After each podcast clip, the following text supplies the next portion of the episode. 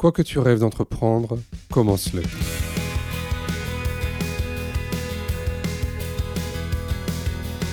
Euh, quelle que soit l'ambition des politiques handicap entre guillemets euh, comportent, euh, le préalable reste bien l'accessibilité de l'environnement.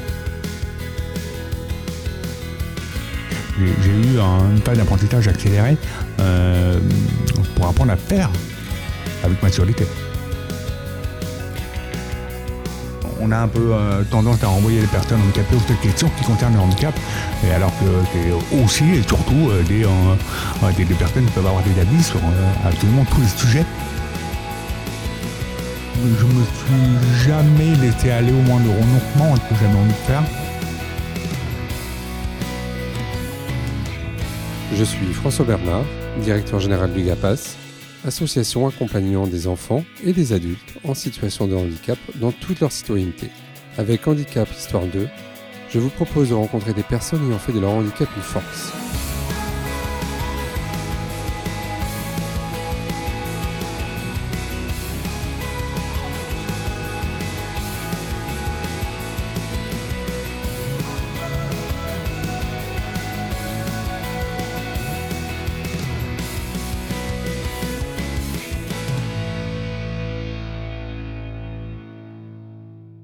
Jérémy Bourrois, bonjour. Bonjour. Eh ben, merci de me recevoir euh, dans ton bureau. On est à, à l'hôtel de ville euh, de la mairie de Paris. Euh, de ton bureau, je vois Notre-Dame qui est en chantier. C'est un, un beau paysage de ton bureau. Alors écoute, je te propose qu'on démarre. Je vais d'abord te poser la première question. La plus simple, c'est finalement de te présenter, de nous dire un peu qui tu es. Jérémy, 44 ans, euh, j'habite à Paris, je travaille au cabinet de la maire de Paris et euh, dans une autre vie, je suis président du CNCPH, le Conseil national consultatif euh, des personnes handicapées. Euh, et même si c'est pas la question, je te le dis tout de suite, je suis sourd. Euh, sourd, sourd de naissance. Et alors sourd de naissance avec euh, plein de caractéristiques, je peux te les Mhm. développer, euh, euh, mais voilà. Alors on va, on va y revenir hein, sur euh, le fait que tu sois sourd. On va en parler un petit peu. Euh, tu nous as parlé de tes deux fonctions, euh, ton métier de conseiller auprès de, de Anne Hidalgo. Est-ce que tu peux nous dire un petit peu ce que tu fais exactement? Donc je suis pour la maire de Paris tous les tous les dossiers qui concernent le handicap, l'accessibilité, les seniors. Et euh, donc au quotidien, ça veut dire que je bosse avec les, euh, les adjoints euh, d'Anne Hidalgo qui sont euh, en charge de ces, de ces questions-là. Et, et voilà. Donc je suis là depuis la réélection de la maire en juillet dernier. Et, et c'est super. Et tu travailles sur quel dossier alors? Donc handicap, accessibilité, donc tout que Paris doit et peut faire.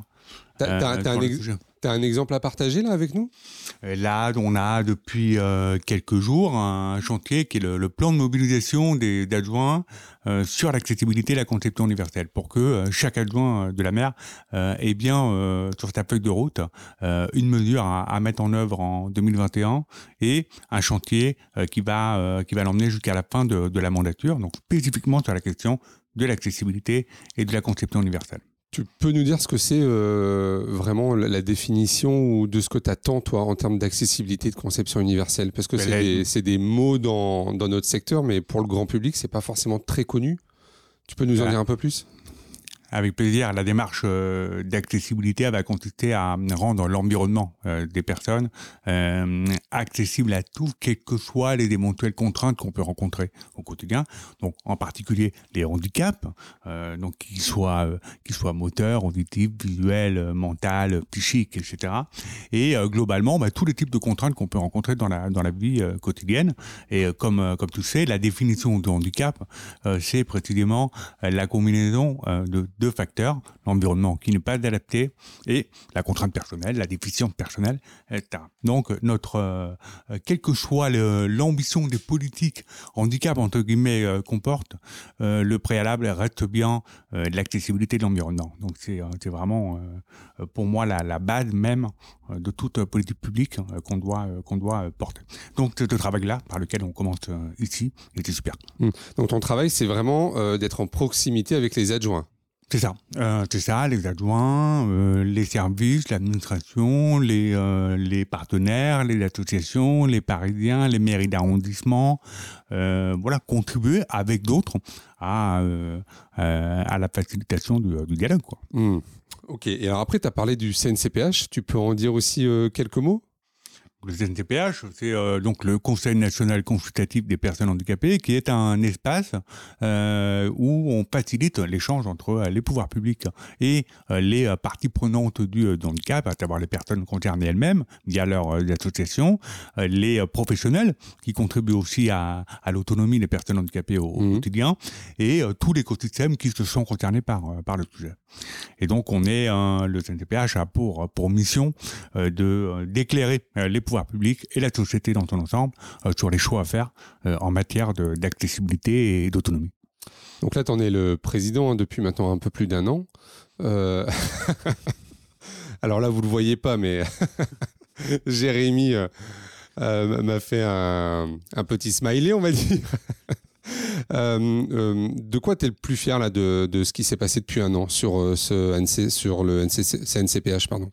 Je sais s'il y a de quoi encore être fier, c'est encore trop euh, trop récent, mais euh, je, pense qu'on a bien engagé la, démarche qui consiste à, à ne pas rester uniquement entre nous euh, au sein du CNTPH et à vraiment établir bah, tous les tous, tous, les ponts avec l'ensemble de la société. Donc on l'a fait par exemple à l'occasion des universités d'été en août 2020 pour aller échanger avec les autres organisations, les autres associations, les formations politique, etc., et pas seulement être dans un tête-à-tête avec nous-mêmes et, euh, et, le gouvernement. Voilà, donc ça c'est vraiment euh, pour moi quelque chose d'important et qu'on doit poursuivre. Et l'autre élément, euh, n'est pas encore un sujet de fierté, mais je veux qu'il ce soit un sujet de fierté collective euh, à la fin de la mandature. Eh bien, c'est tout ce qu'on fera pour faciliter, encourager la participation de toutes les personnes, quelle que soit leur modalité d'expression, d'accès à l'information et au débat, euh, au débat public. Euh, pour moi, c'est essentiel. Si on n'arrive pas à faire ça, on ne tient pas grand-chose. Tu parlais donc la, la participation par rapport au débat public. T'attends quoi, toi? J'attends que, euh, d'abord au TNTPH, hein, mais pas que, et dans l'ensemble des instances, on puisse tous, quels que soient nos, nos éventuels handicaps, prendre la parole, comprendre de quoi on parle euh, et, euh, et, participer, euh, participer au, au débat. Euh, voilà, on, on, est encore on a encore l'habitude de laisser d'autres parler à la place des personnes concernées.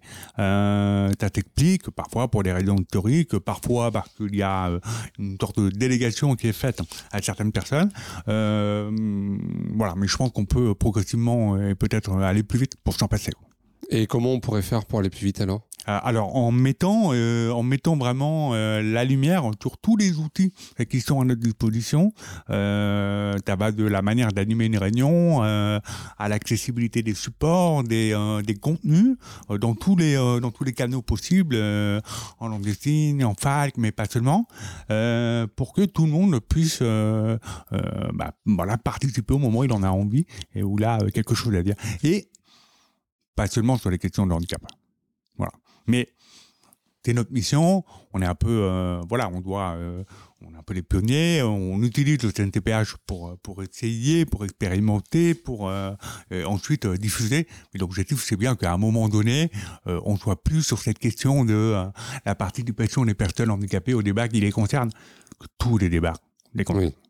oui, pour toi, le, les personnes handicapées doivent participer à tous les débats, pas uniquement ceux qui les concernent. Et, bah, c'était d'abord des personnes, euh, voilà, avant d'être des personnes handicapées. Donc, euh, mm. on a un peu euh, tendance à renvoyer les personnes handicapées aux seules questions qui concernent le handicap, et alors que c'est aussi et surtout des, des, personnes qui peuvent avoir des avis sur absolument tous les sujets mm. qui, nous, qui nous concernent au quotidien. Là, il va y avoir des élections euh, départementales, régionales, et puis après, dans un an, ça va nous amener euh, à la présidentielle et aux législatives. Ah bon? Euh, Oui, on va y aller tout doucement. Qu'est-ce que, comment un, candidat dans n'importe de ces élections, comment il doit faire à un moment donné pour rendre accessible ou prendre à bras le corps ces questions-là? Qu'est-ce que tu lui dirais si à un moment donné il y, a, un candidat qui vient de voir qui dit mais comment je dois faire? Alors, il y a plusieurs choses à faire. Euh, c'est d'abord euh, se dire que euh, l'objectif d'une campagne euh, et de l'expression dans le, dans le champ euh, politique, c'est euh, peut-être de, de faire comprendre de tout le monde, par tout le monde. Donc le, la question de l'accessibilité, au-delà des quelques associations de personnes et le CNTPH qui vont rappeler qu'on doit être accessible, c'est une opportunité de pouvoir être compris de tout le monde. Mm. Donc à partir de là, euh, En fait, on- tu te dis ne laissez personne sur le bord de la route, quoi. grosso modo. c'est ne laissez personne, mais euh, euh, ne, ne, ne passez pas à côté des voies que vous essayez d'avoir. Mm. Euh, quand, on, euh, quand on travaille euh, la clarté euh, de son message, euh, l'accessibilité des contenus de son, euh, de son, euh, de son discours, euh, c'est pour être compris de tout le monde. Mm. On doit euh, faire en sorte que la simplicité euh, des messages ne soit pas l'affaire euh, des seuls partis populistes Mm. que ce soit bien l'ensemble des intervenants dans le débat public qui se posent d'abord la question de comment ils vont être compris, sans pour autant résumer leurs propos à, à, à deux, deux ou trois tweets, mais que le fond de leur pensée soit bien à la portée de, de tout le monde. Mm. Et donc l'accessibilité est là pour les permettre. Ok. Voilà, donc c'est le facile à lire, à comprendre, c'est la langue des signes, c'est l'accessibilité euh, digitale de tous les de tous les contenus. Bah, bref, c'est tous les outils d'accessibilité euh, qu'on doit euh, maîtriser, euh, qui doivent être qui doivent être utilisés par les candidats, par leurs équipes de, de campagne. Et donc ça, il faut se former, il faut euh, Ah, se il faire faut- accompagner. Il faut se former, il faut se euh, t'appuyer sur euh, les recommandations que le CNTPH va prochainement diffuser, puisque c'est euh, d'ailleurs la, la loi qui vient qui vient d'être adoptée pour organiser l'élection du président de la République renvoie clairement la responsabilité au CNTPH euh, de diffuser les recommandations sur l'accessibilité des, des campagnes. Et pour la première fois, d'ailleurs, faire entrer l'accessibilité dans le, dans le code électoral pour euh, indiquer clairement que les candidats, au moins la présidentielle, euh, doivent veiller à l'accessibilité euh, de leur, de leur propagande. Donc c'est vraiment, essentiel. Donc ça c'est la première chose. La deuxième, au-delà de la seule accessibilité, ben, c'est de faire en sorte que dans le débat, dans l'échange, tout le monde, puisse y trouver, y trouver sa place. Et après, évidemment, chaque candidat est totalement, totalement autonome sur sa ligne éditoriale, mais qu'on ne confonde pas le sujet de l'accessibilité d'une campagne avec le traitement politique de la question du handicap. C'est bien deux choses différentes. Quand Tu peux, nous ouais, tu peux en dire plus c'est pas parce que voilà, euh, c'est pas parce que vous rendez votre campagne accessible que ça doit euh, porter uniquement sur le moment où vous allez parler de euh, augmentation de l'âge et euh, de l'accessibilité des, des moyens de transport Mm. ou de l'inclusion à l'école. Euh, vaut pour l'ensemble des contenus de votre campagne. Vous parliez de, culture, vous parliez de, de fiscalité, euh, d'emploi, euh, bref, de, relations internationales, euh, absolument tous les sujets qui nous, euh, qui nous concernent. L'accessibilité, évidemment, elle, concerne tous ces sujets-là. Euh, voilà. Ok, tu, disais de rendre le CNCPH le plus ouvert et pas faire de l'entre-soi. C'est-à-dire que ton ambition, c'est que finalement, cette instance-là, elle soit connue aussi du grand public. Ou comment tu voudrais qu'elle soit Euh, alors, tu je, voudrais qu'elle je- soit je- plus je ne sais pas si faire connaître le CNCPH au grand public est une fin, euh, une fin en soi, parce Mm. que par ailleurs, je, la question que je me, que je me pose, moi, euh, régulièrement, c'est euh, à quel moment on pourra se dire qu'on n'a plus besoin de faire un CNCPH À quel moment on pourra euh, se passer d'un temps se dédier euh, aux questions du handicap, à quel moment on sera capable de faire en sorte que le sujet soit traité par l'ensemble des acteurs euh, dans toutes les instances et là où, là, là où il faut. Euh, si on ne se pose pas cette question-là, on prend le risque de, euh, bah, de, de ne pas avancer, de faire du, du surplace. Mm. Donc, faire connaître le CNTPH, oui, pourquoi pas, c'est toujours bien d'avoir un peu de, de, de, de visibilité. Je pense que l'essentiel, c'est surtout que tous les acteurs concernés, euh, qui sont hein, les, les, les, les cibles, en quelque, euh, Mm. en quelque sorte, de nos, euh, de nos interventions, je pense aux parlementaires, je pense à ceux qui ont le crayon à la main pour écrire les projets de loi, à ceux, les, euh, les collectivités, les élus sur le terrain, euh, et même les acteurs économiques, sachent où aller t'inspirer, où aller chercher Mm. les, les avis et, la, et la contradiction sur, sur nos sujets. Euh, voilà. Donc, euh, faire connaître le CNTPH, oui, mais de, façon, de façon euh, précise. En revanche, faire connaître au grand public la possibilité pour tout un chacun, encore une fois, quelles que soient euh, tes contraintes, de participer au débat public en dehors des de questions de handicap, c'est essentiel. Ok, merci. Tu as démarré la conversation en disant tout de suite que tu étais sourd. Euh, J'ai supposé que la question allait se poser. alors, le truc qu'on ne voit pas là avec les micros, mais qu'on voit tout de suite quand on me voit, peut-être une chance, c'est que moi j'ai les cheveux, hein, disons, très dégagés. donc, on voit clairement mes oreilles et on voit mes contours et donc mes, mes appareils. Donc, c'est un handicap invisible visible. Mais du coup, tu, tu, entends un peu ou pas? Comment euh, Alors, je ne sais pas comment il faut euh, le dire, parce que moi, je suis sourd de naissance et je suis incapable d'expliquer euh, ce que j'entends. Bah, ah j'entends, je, perçois, j'ai une surdité profonde. donc, je, je perçois les, les, les, sons quand tu me parles, j'entends que tu me parles, mais en fait, j'ai besoin de te voir en même temps. Donc c'est vraiment 50-50, euh, je, lis sur les lèvres et, et, et j'entends. Euh, ça peut m'arriver de temps en temps, dans la tête, euh, d'entendre une phrase. Euh, j'entends qu'on m'appelle, je reconnais, je reconnais mon, mon, prénom. Euh, mais voilà, ça va pas durer plus de deux minutes, quoi. Hmm. J'ai besoin de, de, de voir en même temps.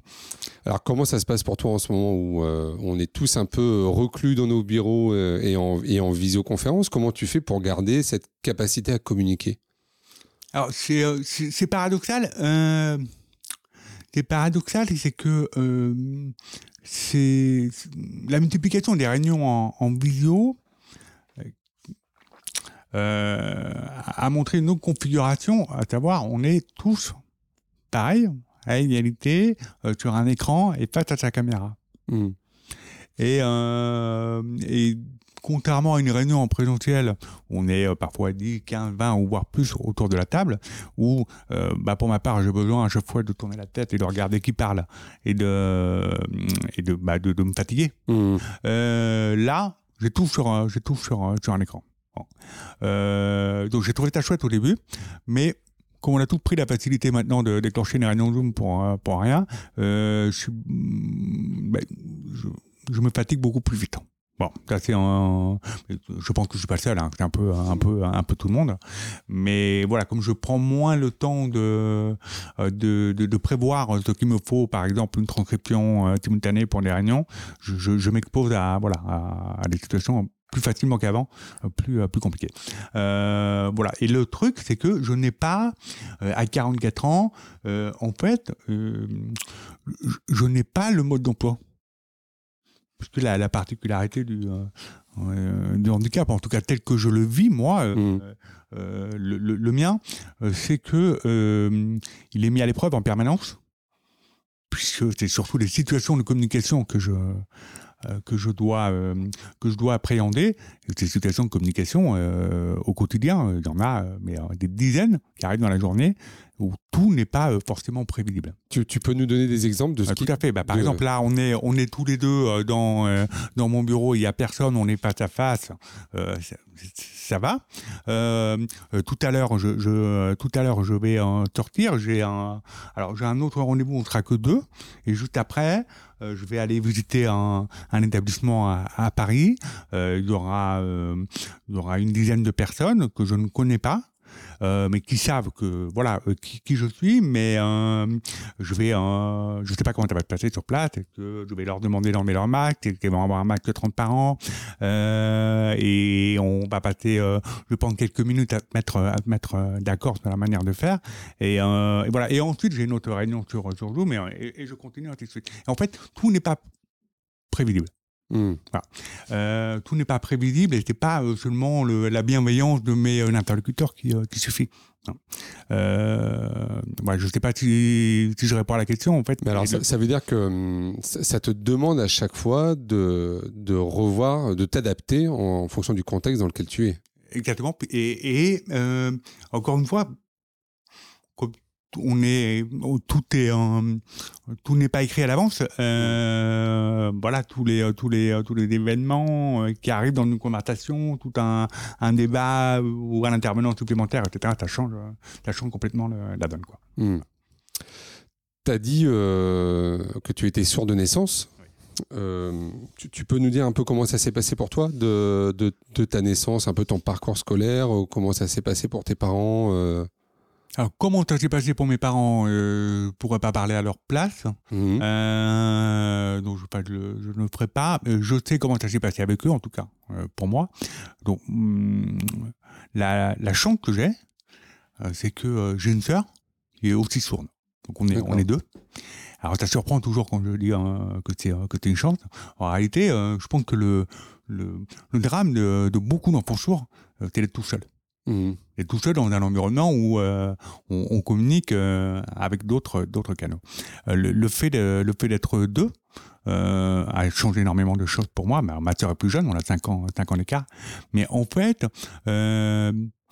j'ai toujours eu cet équilibre entre bah, les, les, les environnements exigeants milieu entendant, comme on dit chez les sourds, donc euh, entre Mhm. guillemets, euh, et euh, cet équilibre que j'avais euh, que j'avais chez moi euh, tous les jours. Et alors euh, après, il y a l'engagement associatif de mes parents aussi qui a fait que dès, bah, dès tout petit, hein, dès l'âge de 3 ans, euh, j'étais en relation avec d'autres enfants sourds. Euh, donc moi, j'ai démarré, euh, j'ai démarré avec le LPC, le- qui est le, la langue parlée complétée, euh, qui est une technique de, de communication qui est utilisée par les parents avec, leurs avec leurs enfants sourds et par les sourds eux-mêmes ensuite, lorsqu'ils euh, lorsqu'ils accrochent. C'est pas pareil que le- la langue des signes. hein. Non, la, la, la, la différence, euh, les différences hein, entre la langue des signes et le, le LPC, c'est que le, le LPC est un, est un code. Mhm. C'est un code vi- visuel que j'ai du mal à, à montrer comme ça au micro, euh, mais qui fait que j'accompagne en fait tout ce que je dis oralement de, euh, de signes de, de, de- la main euh, qui permettent de euh, discriminer tous les images que font les lèvres qui se ressemblent. Quand je vous dis bas, pas et ma, toi t'entends la différence. Oui, moi j'entends, mais au niveau de tes lèvres, c'est la même chose. C'est exactement la même chose. Mhm. Et, euh, et on peut bon, un, exemple plus simple, mais si vous essayez euh, tous de, euh, devant la glace de, de vous dire bois ta mentalo et prends ton pantalon, vous verrez que c'est exactement pareil. C'est pareil. ouais. Euh, voilà, un exemple comme ça, c'est en fait, euh, euh, c'est à l'appel au, au quotidien. Bon. Et en fait, ce, euh, ce truc absolument génial avec le, le LPC, c'est que tout ce qui se ressemble sur la bouche va être différent avec le signe de la main. Et donc ta main, elle est où alors tu Elle est à côté du visage et elle, elle accompagne donc euh, tous les euh, tous les mouvements d'élèves quand on dit bas, pas et ma. En fait, j'ai un- voilà ma main qui bouge à côté de à côté de mon visage et qui permet de voir la différence entre les entre les trois.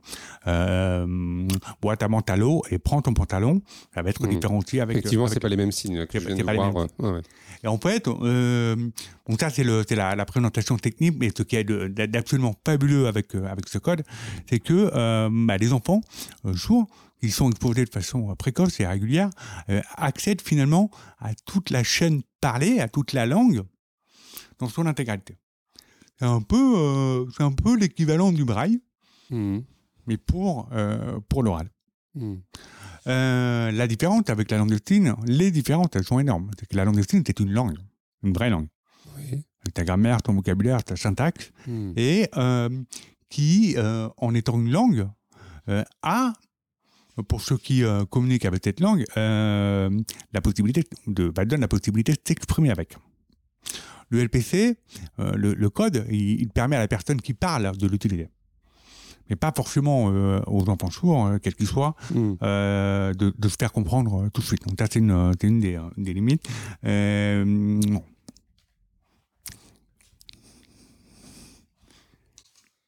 Alors là, on a parlé de, de, de la LPC, mais as aussi, euh, tu pratiques aussi la langue des signes, je crois. C'est ça. Euh, donc moi, j'ai euh, j'ai- j'ai j'ai appris la langue des signes, mais beaucoup plus beaucoup plus tard. Mhm. Euh, bon, déjà, c'est l'époque qui, euh, qui faisait que la langue des signes n'avait pas forcément le, la même visibilité qu'aujourd'hui, euh, mais surtout parce qu'il y a un choix qui était fait dans mon environnement familial, qui Mhm. était de privilégier la communication euh, dans, euh, dans la langue euh, de la, bah, la langue de mes parents, euh, pour que la, la transmission, les chances puissent se faire plus, euh, euh, plus facilement. Ce, choix-là, qui était le leur, qui a été le mien euh, très vite euh, ensuite, et, euh, et surtout, qui me permettait, alors que ce n'était pas le but au départ, euh, qui me permettait de, de communiquer dès le départ avec des amis sourds. Mhm. Euh, c'est vraiment toute euh, cette force du LPC, c'est que des- les sourds entre eux peuvent, euh, peuvent et l'utilisent. Donc c'était avec ma sœur et avec, euh, avec les amis sourds que, que j'avais depuis, euh, depuis le début.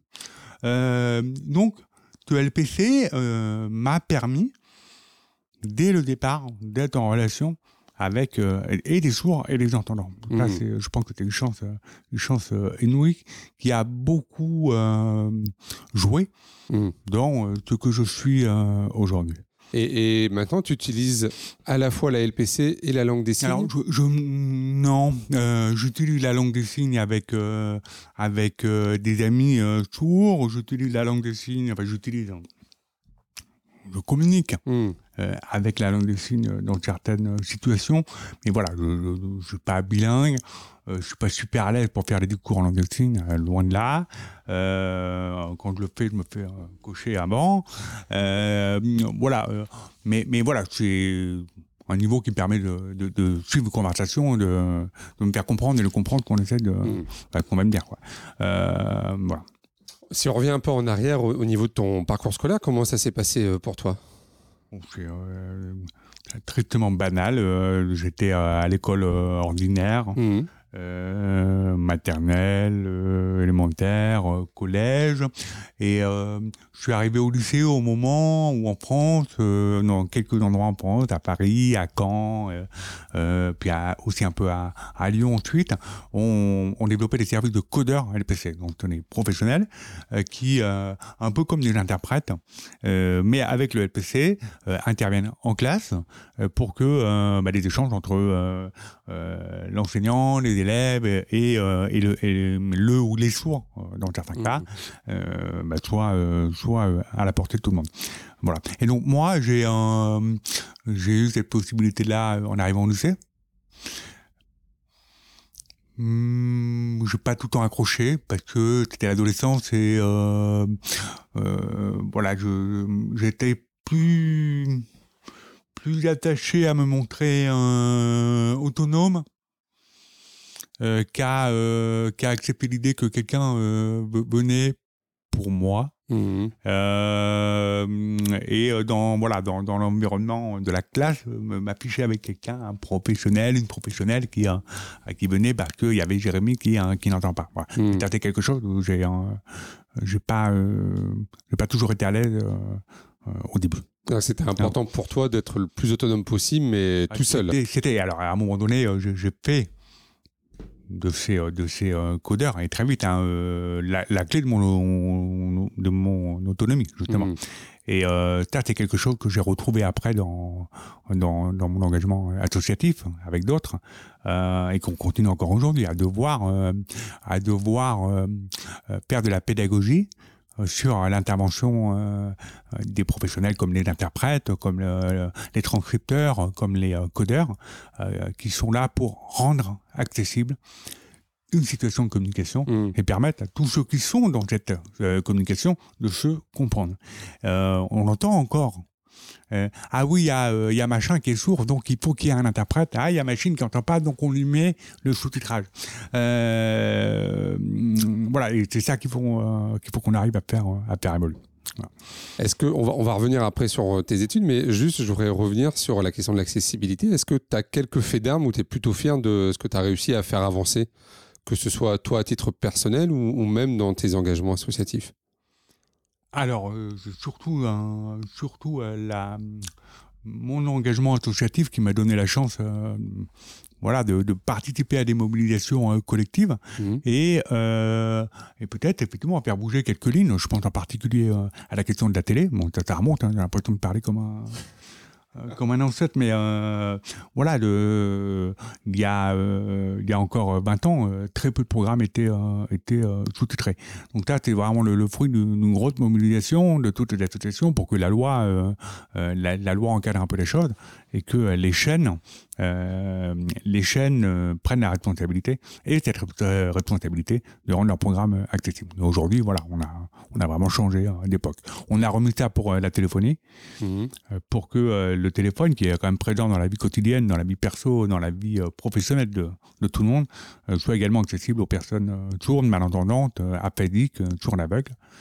Mais alors, concrètement, comment ça marche alors, Concrètement, concrètement ça, consiste à, développer ce qu'on appelle des centres relais téléphoniques, qui sont des plateformes où il y avait des interprètes, justement, des codeurs et des transcripteurs, et qui assurent en temps réel l'accessibilité d'un échange téléphonique entre deux personnes. Concrètement, je veux t'appeler. Oui.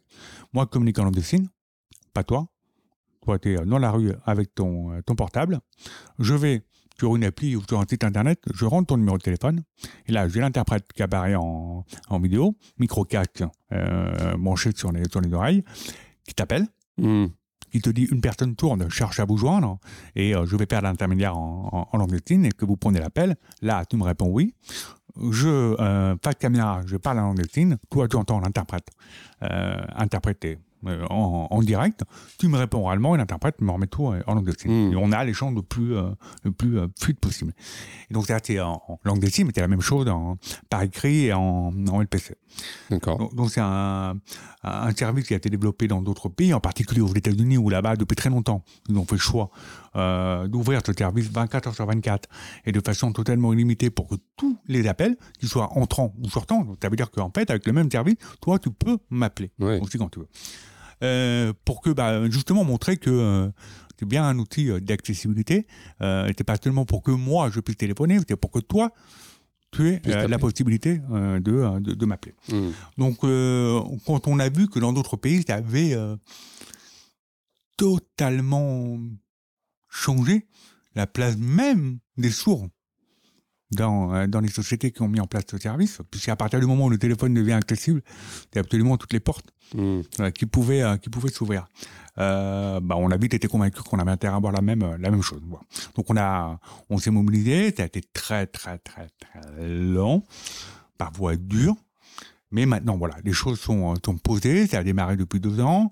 Les, ah, ça fait seulement depuis deux ans que ça existe. Seulement depuis deux ans et donc de façon très progressive, puisque la loi prévoyait euh, une heure par mois euh, une heure par mois euh, pour chaque abonné euh, sourd. Donc aujourd'hui, j'ai à titre perso, avec mon abonnement téléphonique perso, une heure. Ah, parce que c'est un forfait que tu payes non, c'est un forfait gratuit. Donc, euh, comme il est gratuit, enfin gratuit, c'est-à-dire tant de surcoût pour l'utilisateur, il n'est pas gratuit parce que les, les opérateurs de téléphonie qui ont l'obligation de mettre en place euh, le financent. Hmm. Euh, mais il n'y a pas de surcoût euh, pour, pour l'utilisateur, heureusement. Hmm. la loi prévoit qu'en octobre 2021, on passe à 3 heures. Et là, on, me, on commence à me souffler que euh, les opérateurs commencent, euh, commencent euh, une opération de lobbying pour voir si on peut pas changer la loi et en revenir à deux heures. Mmh. Donc voilà, c'est un, un, combat qui n'est pas terminé. C'est jamais gagné. Et euh, tu disais. Euh, Donc là, c'est deux, euh, deux, exemples de, de deux exemples de, de, de, mobilisation associative mmh. euh, auxquelles j'ai pu j'ai pu participer avec d'autres et qui nous ont permis de voir bah, qu'on pouvait faire bouger faire bouger les. Maintenant, je reste convaincu qu'on peut quand même euh, réussir à faire des choses sans avoir besoin à chaque fois de, de changer la loi. Euh, quand on va chercher la loi, c'est parce que malheureusement on n'a pas réussi à convaincre, euh, à, à, convaincre directement les acteurs économiques d'un secteur en particulier mmh. à se rendre, à se rendre accessible. T'as mis combien de temps pour arriver à, à ce changement-là, cette mobilisation-là là, sur le, sur le, le, relais sur le relais téléphonique? Précisément 10 ans. 10 ans, entre euh, le moment où à plusieurs on a vu comment ça se passait aux, aux mmh. États-Unis et qu'on a on a choisi avec euh, euh, ben, l'ensemble des associations de personnes sourdes de porter collectivement ce, ce sujet et la loi pour une république numérique 10 ans.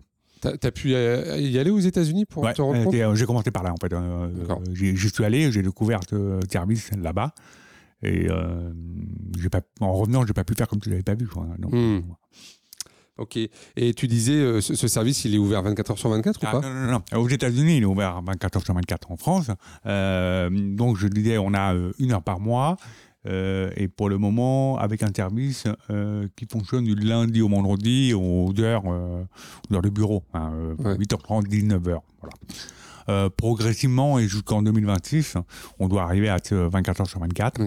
Certainement à un moment avec d'autres solutions hein, pour, pour compléter les plages horaires assurées par des, par des professionnels. Mais quand une personne sourde elle a une urgence médicale, elle fait comment alors? Alors, on a par ailleurs un autre service qui lui a été très long à mettre en place, qui est le 114. Le 114, qui est le service qui permet d'accéder à l'équivalent du 15, du 17 et du 18 mmh. dans les, toutes les modalités de communication utilisées par les personnes sourdes, donc par SMS, en live, en, en, langue des signes, bientôt en LPC, par écrit, etc. D'accord. Voilà. donc ça, c'est la loi de 2005 qui avait posé le euh, poser l'obligation, mais il a fallu attendre longtemps avant que ce soit euh, pleinement euh, opérationnel. Alors, ça, c'est pour les urgences type 15, 17, 18. Les, les autres urgences médicales, etc., on a encore beaucoup de choses à faire. Par exemple, pour que les plateformes qu'on développe aujourd'hui pour les consultations médicales soient elles-mêmes accessibles à tous les et à toutes les formes de handicap d'ailleurs. Hein. Mm. Il n'y a pas que il a pas que les, les, modalités de communication à prendre en compte. voilà, on a encore on a encore euh, quelques chantiers euh, à ouvrir pour que tous les numéros, tous les services euh, et toutes les modalités d'interpellation des médecins, par exemple, soient, à la portée de tout le monde. Et tu penses que du coup, la, mobilisation, elle doit se faire plutôt au niveau des opérateurs privés que par la loi? C'est ce que tu as expliqué tout à l'heure. C'est-à-dire qu'aujourd'hui, il faut essayer de convaincre finalement les opérateurs de travailler sur ces questions-là? Oui, on a toujours intérêt à faire en sorte que les opérateurs euh, comprennent, euh, comprennent, euh, partagent l'intérêt de se rendre accessible mm. dès le départ. mais bon, on va pas se raconter l'histoire. même en 2021, on te dit encore, bah ouais, c'est important, mais on, on, verra après, on verra plus tard, on démarre par là, etc. Voilà. et la loi, systématiquement, la loi pour tous les sujets, c'est un peu, c'est un peu compliqué. Mm. Donc il y a d'autres outils, il y a la négociation, il y a la maladie qui peut aussi, qui peut aussi euh, sur, euh, sur le sujet. Hmm. Je reviens un peu sur le parcours, hein. je reviens un peu en arrière. Désolé si c'est un peu décousu, euh, mais on. Une conversation. Oui, c'est ça. il, manque l'apéro là, mais. Alors écoute, on va... il, est, il, est, encore. Il, est, il, est, 10h30, on a encore un peu de temps. Mais... tu as parlé jusqu'au lycée. Qu'est-ce que tu as fait après, après le lycée et, après dans. après, j'ai un, un, peu voyagé, pas voyagé entre plusieurs environnements. J'ai euh, euh, pendant euh, pendant une dizaine d'années, je voulais être magistrat. Mmh. voilà, donc juste après le bac, je me suis inscrit en fac de droit, on me posait des questions, je voulais être magistrat, donc j'allais j'allais faire l'ENM. Et en même temps, vraiment tout en même temps, à 18 ans, j'ai découvert les joies de la mobilisation associative, mmh. de l'engagement politique, et vécu mes premières campagnes électorales en 95. Et donc, je suis présenté aux élections municipales à Caen, euh, je me suis engagé sur la, présidentielle euh, de l'époque, et euh, j'ai créé avec d'autres la première association des sourds qui, qui communiquent avec le LPC. D'accord. Tu t'étais présenté à quelle candidature? À la municipale, au municipal à Caen, sur, sur une liste, la liste de Louis Mexando. et en fait, bah, le droit m'intéressait, mais peut-être un peu moins euh, qu'au départ. donc j'ai j'ai changé euh, pour aller faire un, une fac de com. Voilà. Donc là, je suis venu, je suis venu euh, ici, à Paris, et là, je fais une fac de com, un dog, ça s'appelle comme ça. Ouais. euh, doc de com, licence de communication politique et publique. Et, euh, et après, préparais son pot. Et en même temps, bah, j'ai continué mon engagement associatif, politique. Et j'ai travaillé dans un, en parallèle de mes études, d'abord dans un parti politique, vous voulez deviner lequel, euh, pour être rédacteur, euh, rédacteur dans le, euh, pour le, les, hebdomadaires de ce, de ce parti, mmh. m'avait amené à euh, couvrir l'actualité parlementaire. Et depuis en aiguille, c'est devenu assistant parlementaire, j'étais pendant 9 ans euh, à l'Assemblée. Et, et, voilà. Et donc, après, j'ai fait pot, j'ai fait son pot, euh, euh, à Paris, et puis après, j'ai arrêté. Hein. c'est fini. T'as fini, donc t'as terminé par Sciences Po, et après, tu t'es donc, euh, t'as démarré sur un premier job. Alors j'avais déjà démarré, hein, donc j'étais, euh, j'avais commencé par le, journalisme hein, dans ce dans ce parti politique. Ensuite assistant parlementaire. J'ai fait un petit peu de, euh, un petit peu euh, l'enseignement. J'ai travaillé dans, avec une association. Alors attends, t'as parlé d'être assistant parlementaire. Donc là, tu étais assistant d'un député ou d'un sénateur? D'un député, à l'Assemblée nationale. Ouais, donc d'un député, puis d'une députée, puis d'une autre députée. Donc j'ai travaillé pour trois parlementaires. Comment t'es arrivé à à travailler pour quelqu'un en tant que député? Comment on fait euh, euh, Est-ce que, est-ce qu'à un moment donné, ta surdité, ça a été un, obstacle ou pas pour, euh, pour ce travail-là? Parce que tu es beaucoup dans la relation. Dans... Je- si c'était un obstacle, euh, juste, bah, pas pour moi en tout cas, peut-être pour d'autres, mais en tout cas pas pour moi. Euh, et d'ailleurs, c'est aussi comme ça que enfin, j'ai appris. Euh, j'ai appris, euh, j'ai appris euh, à découvrir des, limites ou des situations euh, dans lesquelles je pouvais peut-être me retrouver en difficulté du fait d'être sourd. C'est comme ça que j'ai appris. Quand j'étais dans cette rédaction, que je devais aller faire des interviews et que je prenais pas la, précaution de, prévoir les choses pour bien comprendre qu'on allait me raconter, je, pouvais me mettre en difficulté. Quand on, m'envoyait suivre une séance à l'Assemblée alors qu'en fait j'entendais rien, je comprenais rien, il fallait quand même que je trouve le moyen de faire mon papier euh, après. Quand j'étais assistant parlementaire, euh, à l'époque, euh, bah, le, le, je savais pas forcément que je n'étais pas forcément performant au téléphone, que suivre des réunions, c'était pas la même chose que suivre un cours en classe. Euh, bref, j'ai j'ai j'ai j'ai eu un- une phase d'apprentissage accéléré euh, pour apprendre à faire avec maturité. Pas en Mm. faire un problème, mais à faire avec et à, et à, et à trouver moi les, euh, les, les moyens de les moyens de, de, de faire mon boulot euh, quand même parce que j'avais envie de le faire. Mhm. Alors comment on devient assistant parlementaire bah, Pour ma part, euh, j'y suis allé, je frappais à une porte hein, euh, et j'étais embauché en signant un contrat euh, deux heures après. Ouais, t'es allé direct euh, voir Direct. le député Direct. en disant euh, je veux être assistant parlementaire. Exactement. Voilà, j'ai pas été assistant parlementaire de n'importe qui, bien sûr, mais euh, Ouais. voilà, ouais. Mhm. Et est-ce qu'à un moment donné dans, dans ton parcours, euh, t'as as eu un déclic euh, sur le fait de, de, de, de dire c'est possible, je, je peux y arriver euh, bien, bien, quand, bien. euh, Dans, dans mon cas, non, puisque. euh, euh, pourquoi tu voudrais que je partir du principe qu'à un moment je me disais que je pouvais pas et qu'à un Mhm. moment euh, n'a jamais été le cas en fait. ça n'a jamais été le cas. N'a jamais été le cas. Euh, tu me demandais tout à l'heure comment ça se passait avec euh, avec mes parents. Euh, donc je vais te raconter que avec ma sœur, on était dans une configuration peut-être euh, euh, bah, idéale. En fait, un truc qui s'est passé avec mes parents, c'est qu'ils m'ont régulièrement dit "T'es sourd." Donc ça veut dire que un, dans ta vie, tu feras ce que tu voudras, mais deux, on n'a pas t'oublier que t'es sourd. Mhm. Donc, euh, tu n'as aucune raison de ne pas aller jusqu'au bout de ce que tu veux faire, mais dans certaines situations, n'oublie pas que ta surdité pourra faire la différence, pas toujours dans le bon sens. Donc, il faudra, euh, faudra mettre un peu plus de, de, de- de moyens ou, ou d'engagement. Mais encore une fois, tu feras ce que tu voudras. Mais tu as l'impression, du coup, par moment, de, mettre, euh, de devoir mettre plus de moyens ou plus d'engagement? Oui, quand on te parle de fatigabilité, quand on te parle de Mhm. situations plus compliquées que d'autres, mais euh, je me suis jamais laissé aller au moins de renoncement à ce que j'avais envie de faire du fait de ma surdité. Je ne vois pas pourquoi je renonce à quoi que ce soit. Mhm. Et je me suis jamais euh, vraiment posé cette question de cette manière-là. Mhm. Euh, voilà, mais ça c'est mon histoire perso, c'est mon parcours. C'était dans un cadre donné, un environnement familial précis. Euh, c'était aussi ma personnalité qui, euh, euh, qui, euh, euh, qui le veut. Euh, voilà, j'ai dans ma vie, j'ai fait d'autres jobs, j'ai touché d'autres environnements. À un moment donné, c'est mon engagement euh, perso, mon engagement associatif qui, euh, qui, qui m'emmène évidemment dans ce type euh, d'environnement. C'est évident. Euh, je ne sais pas si, en tendant, j'aurais eu le même engagement sur Mhm. le sujet, j'en sais rien. Mhm. En tout cas, c'est comme ça. Mais ton entourage, ton entourage a quand même eu un rôle majeur dans et, et même ta sœur, ça a été un allié peut-être aussi. euh, J'ai pas entendu. ta sœur, ça a été un, un allié pour toi? C'est un, Ouais, un allié ouais. aujourd'hui encore euh, au quotidien, ma Mhm. sœur et, euh, et mes amis sourds. Mhm. Euh, mes, euh, mes amis. J'ai vraiment cette, euh, cette euh, chance depuis, depuis plus de 40 ans de, en fait, d'être en- entouré de, personnes avec qui j'ai pas pas de contraintes de communication. Encore une fois, c'est la principale difficulté qu'on peut rencontrer quand on est sourd, c'est celle-là, c'est celle de, de l'isolement dans la communication. Mhm.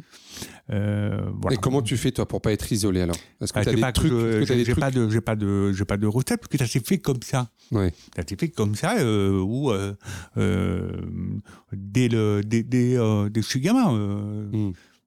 trouver des, amis sourds. Hein. Donc il y a des entendants, il y a des sourds, puis il y a, tout le monde, et puis, et puis voilà. voilà. Après ton poste d'assistant. Ça ne veut pas dire que ça veut pas dire qu'au quotidien il n'y a pas des moments euh, plus compliqués que d'autres, euh, mm. qu'il n'y a pas euh, en fin de journée quand il y a des, des, discussions pas prévues ou des moments plus conviviaux. Bah, voilà, je, ne passe pas cinq minutes à me demander ce que je fous là parce que je comprends rien. Mm. Mais voilà, c'est pas, ça m'arrête pas quoi. Mm. Après ton poste d'assistant parlementaire, tu as fait quoi après?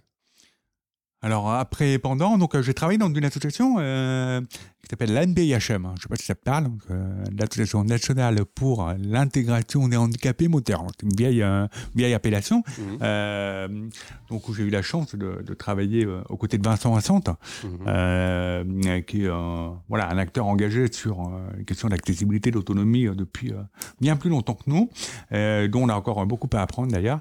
Et, et, donc j'étais chargé de mission dans cette, dans cette association qui m'a pour le coup permis de, de me familiariser avec bah, l'environnement propre au, euh, au secteur du, du, handicap et pas seulement avec les questions qui concernent les sourds. Et vraiment de me familiariser avec l'ensemble des, sujets. Donc ça a commencé là. Parce qu'à l'époque, tu n'avais euh, pas forcément travaillé sur les, sur les autres types de handicap Non, à l'époque, j'avais que 20 ans. Donc voilà, là, je parle du moment où j'avais 21, 22 ans. Quoi. Mmh. donc c'est allé, mon apprentissage est, allé vite. Quoi. Ok. Et après, d'autres postes? Euh, Oui, on qu'après, j'ai à un moment, j'ai travaillé pour une entreprise qui fait du, euh, du, du sous-titrage euh, pour euh, bah, contribuer à la, à la, à la démocratisation des, des outils de, de, transcription simultanée et montrer que bah, le sous-titrage en, euh, assuré en temps réel dans les, dans les événements, dans les réunions, etc., était un vrai moyen euh, pour permettre la participation des, des, personnes. Mmh. Euh, j'ai travaillé chez un opérateur de téléphonie, oui, oui, euh, SFR, pendant trois ans, où j'étais en charge de euh, l'animation de la politique d'égalité des chances et de, de, lutte contre les discriminations. Donc, super expérience. Hein. Euh, j'ai travaillé dans un cabinet ministériel, dans deux même, donc euh, Marielle Carlotti d'abord et Tégolène Neuville euh, ensuite, euh, sur les questions qui nous concernent. Hein. Mhm. Je ne suis pas éloigné de, de, de l'accessibilité et de, de l'autonomie hein, des, personnes, des personnes handicapées. j'ai monté ma boîte à un moment, j'ai monté une boîte pour, à ma manière, essayer d'apporter des solutions justement sur l'accessibilité des, des, événements et faire en sorte que bah, les, les acteurs, les, tous ceux qui montent des événements, facilement on trouve l'ensemble des ressources pour pouvoir parler à, à, tous les à tous les publics. Voilà, donc là, moi, je suis passé à, à autre mm. chose. Euh, Elle mais, existe euh, encore cette boîte? Non, non, non, non terminé. Euh, mais euh, et le, le but c'était que bah, ça se, ça se développe avec d'autres, que mm. d'autres t'en inspirent et d'autres le, le fassent pour qu'on n'ait plus besoin de développer des offres spécifiques. Et tu commencé à faire, c'est super. Mm. Ok. Euh, tu as, parlé des associations. Euh, est-ce que tu as des associations euh, que tu pourrais recommander ou pour lesquelles les, personnes pourraient trouver des ressources, notamment dans la, surdité? Dans la surdité, dans la surdité, tu sais certainement, le, le, secteur de la surdité est un secteur très, très vivant. On a tous une bonne raison de créer son, son association. Mmh. Euh, je, je, le dis d'autant plus que je l'ai fait moi-même, hein, puisque euh, quand j'avais, euh, te le disais tout à l'heure, quand j'avais 18 ans, je, je, je, voulais à tout prix qu'il y ait une association euh, qui représente les sourds comme je, comme moi, voilà, on a besoin de son miroir, euh, comme moi, euh, donc qui communiquait en, qui communique avec euh, avec le PC. Euh, il y a une association que je recommande évidemment, euh, c'est l'association de mon cœur, de mon histoire, qui aujourd'hui est l'association unanime, qui qui est qui est arrivée dans le prolongement de l'ancienne association l'UNIDA et qui a justement pour pour mission de fédérer, de réunir l'ensemble des parties prenantes euh, des, de la surdité et des associations de personnes sourdes, qu'elles communiquent en langue mmh. qu'elles communiquent oralement, qu'elles soient implantées, qu'elles soient devenues sourdes, mmh. euh, qu'elles aient un handicap en plus, euh, les parents, euh, les familles, euh, etc. Et donc, euh, Unanime existe maintenant depuis, bah, depuis deux ans, c'est encore une jeune association, mais voilà, je vous la recommande. maintenant, des associations, bah, il y en a pour tous les goûts, il y en a pour tout le monde. Hein. Mmh. C'est la force de la vie associative en, en France. donc, je ne vais pas vous donner de nom en particulier. Euh, j'ai envie de dire, vous renseigner euh, en fonction de, de, là où vous habitez. Mais il y a toujours une association quelque part euh, qui sera prête à, à vous, à vous d'écouter. Ok. Est-ce qu'il y a des. Je ne des- pas si j'ai répondu à ta question. Si, ou- si, euh, c'est clair, Bah, euh, c'est très clair. Euh, dans ton parcours, est-ce que tu as des, des gens qui t'ont particulièrement marqué et qui t'ont euh, tiré un peu vers le haut? Pas forcément des personnes sourdes ou des personnes en situation de handicap, ça peut, ça peut l'être, hein, mais est-ce que tu as des gens comme ça qui, à un moment donné, euh, t'ont un peu tiré Je je je sais pas quelle réponse t'as apporté là tout de suite spontanément. J'ai plutôt envie de dire que c'est euh, toutes les rencontres que je fais au quotidien qui m'inspirent. Mm. Euh, c'est euh, toutes les personnes que je vois engagées d'une manière ou d'une autre, euh, soit dans leur association, soit dans leur métier, soit dans leur vie personnelle, qui, qui, qui m'inspirent. Pas de j'ai pas de modèle en particulier. Pas j'ai pas eu de déclic particulier avec Mm. euh, avec une personne. je crois pas en tout cas. Ok, alors là, l'idée, c'est c'est, euh, une question un peu plus humoristique. Est-ce que ça t'est déjà arrivé de te retrouver dans des situations un peu euh, cocasses ou, euh, ou des gros fous rires que tu as pu avoir euh, li- liés à ton handicap? Est-ce que ça t'est déjà arrivé à un moment donné de d'être un peu dans ce qu'on appelle des moments de solitude, quoi Mais tous les jours. Tous les tous jours les jours. Tous les jours. Euh, après, t'as pas, t'as, t'as, t'as pas plus ou moins euh, facilement, Hmm, mais euh, tous les jours, dans toutes les situations euh, dont on parlait tout à l'heure, les situations de communication à répétition où euh, il faut se, euh, euh, systématiquement s'adapter, se repositionner, quand on ne sait jamais comment ça va se passer dans les cinq minutes qui, suivent. voilà, donc c'est, tout le temps. Après, des moments plus compliqués que d'autres. Oui, oui, évidemment. Repose-moi la question dans quelques minutes que, je, que Mm. j'y repense, mais euh, Mais, mais peut-être, est-ce que tu as rencontré des gens qui ont essayé un peu de te décourager ou- Bah, évidemment. Qu'est-ce que tu aurais envie de leur dire à... Euh, Évidemment, mais euh, personne n'a vraiment réussi. Euh, à te décourager, tu veux dire? Oui. Oui.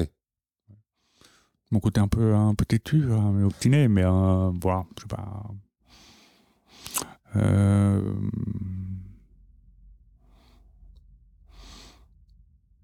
en tout cas, ça n'a pas dû me traumatiser longtemps, quoi. Hmm.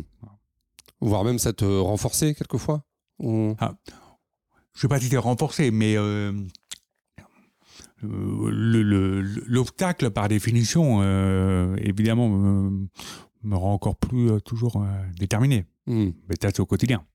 C'est au quotidien. Est-ce que c'est ma surdité ou ma personnalité ou les deux Je ne sais pas. Hmm. Mais, mais, mais oui. On arrive un peu à la fin de l'entretien. euh, déjà, déjà, tu vois, ça fait déjà euh, presque un peu plus de 50 minutes qu'on est ensemble. Euh, c'est passionnant de, t'entendre. Je suppose que tu connais le film Retour vers le futur, que tu as dû voir. Si tu devais monter dans la DeLorean et, et repartir un peu dans le passé, qu'est-ce que tu dirais à ton toi du passé? Est-ce qu'il y a un moment où tu aimerais aller dans le passé et quel message tu aimerais te donner à toi-même? Alors, les bras, les bras le- l'en tombent. hein. Sait pas répondre à cette question-là, Jérémy. Euh,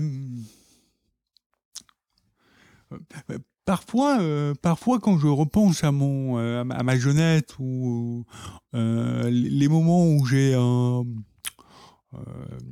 contribué au débat vif entre des sourds pas comme moi et des sourds comme moi, Mhm. Euh, ou peut-être où j'ai euh, j'ai- j'ai pu euh, considérer que euh, mon parcours euh, et ceux qui avaient un parcours similaire au mien étaient les, seuls à, écouter et entendre. Ça n'a pas duré longtemps, mais parfois je me dis, tu n'aurais pas dû faire comme ça. Et très souvent, je me dis, mais heureusement que ça s'est passé comme ça, Mhm. C'est ça qui t'a permis après de rencontrer euh, Mm. tout le monde et, euh, et d'aller euh, d'aller bah, t'inspirer sur la avec la, la diversité des parcours et la richesse des, des choix euh, Mm. qui peuvent être qui peuvent être faits. Donc pour répondre à ta question, si c'était à refaire, je le referais. Donc euh, du coup, je je sais pas sur quoi je voulais revenir. Mhm. Je sais pas. Bon, ça peut être rien. hein. Donc je préfère laisser les choses comme elles sont. Ça me va très bien. Ok. Dernière question, c'est quoi ta recette pour garder le sourire? Sourire. Euh, euh, pas de recette particulière. Je, je pense que c'est important de rire, hein, de rire. euh, voilà. Si je rigole pas au moins une fois, une fois par jour, c'est que ça va, ça va pas. Donc euh, ouais. Eh ben, merci Jérémy. Est-ce que il y, a un mot que tu voudrais dire en dernier ou, ou quelque chose que bah, Merci, t'es euh, es super de, voilà, de, de, parler avec toi. Euh, je ne sais pas ce que ça donne euh, à la fin, mais merci de le faire. Eh ben, merci à toi. À bientôt. À bientôt. Voilà, vous avez écouté cet épisode de Handicap Histoire de jusqu'au bout. Merci de le partager à au moins deux personnes autour de vous, d'inscrire vos amis, votre famille, vos collègues, vos enfants au podcast et de mettre un commentaire sympa et bien sûr 5 étoiles.